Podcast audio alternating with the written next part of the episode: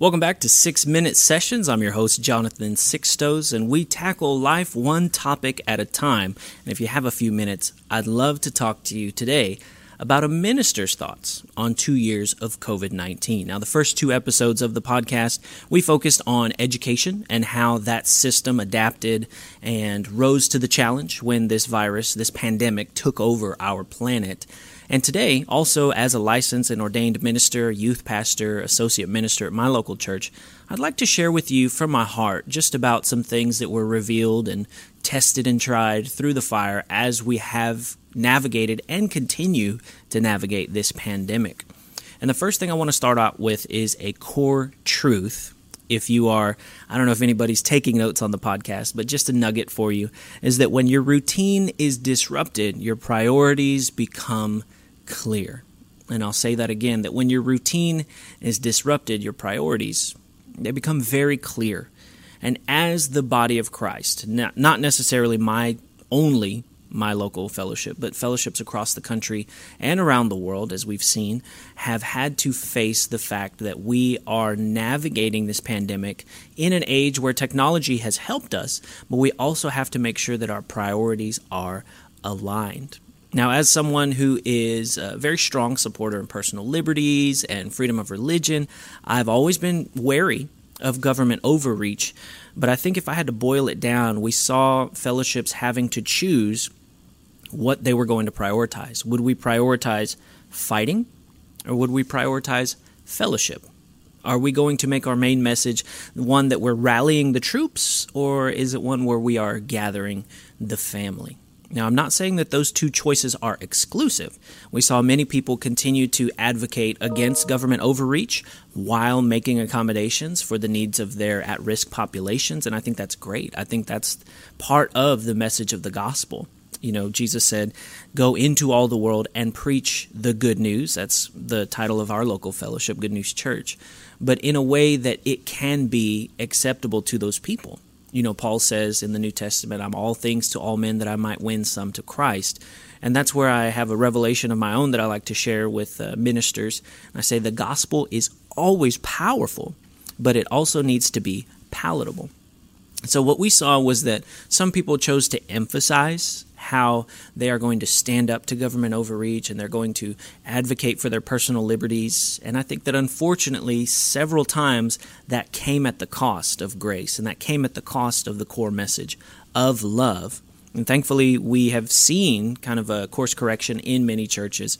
Um, we have seen many ministers continue to advocate for the needs of their communities and populations whether it is mask wearing or uh, abiding by mask mandates. And there's a difference between mask mandates and failure to allow churches to congregate. You know, we are very strongly in favor of allowing people to gather together. We're also very strongly in favor of online church for um, at risk populations.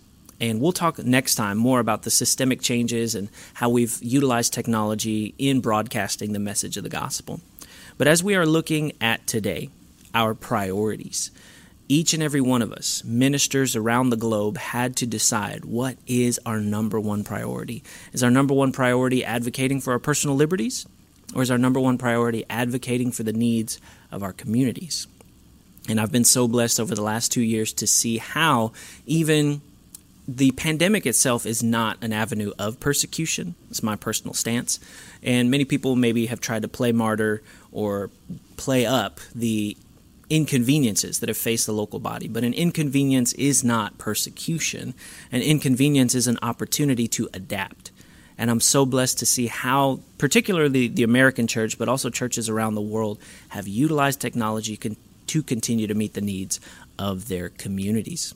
We were able to share via Facebook Live. That's the avenue, the outlet that we mostly use, but I've seen a lot of streaming, a lot of YouTube, a lot of Instagram content. The gospel is more accessible now than it has ever been, and for that I am thankful.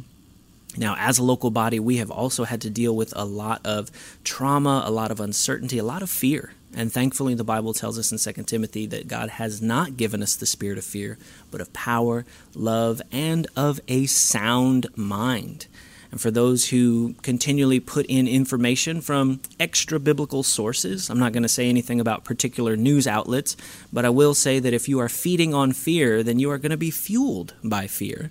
And as we have seen the body of Christ rise to this challenge, I'm so thankful for all the ministers and all the churches around the country who have not given in to the spirit of fear and framed themselves as uh, righteous warriors or holy martyrs, but continue to say, okay, these are the circumstances. We're going to continue to meet as we can. We're going to continue to distribute the gospel message as we can, but also meeting the needs of the community. Also recognizing we need to get back to the basics. We need to focus on our families because children are being uh, emotionally compromised by the inconsistencies here and what we've seen in education and how we've had to adapt for families and parents and families dealing with recession and economic difficulties. And the church, I believe, should be the premier advocate for families. I don't believe that the government should solve all of our problems. I believe that the body of Christ should minister to the needs of its constituents, its members, its mission field.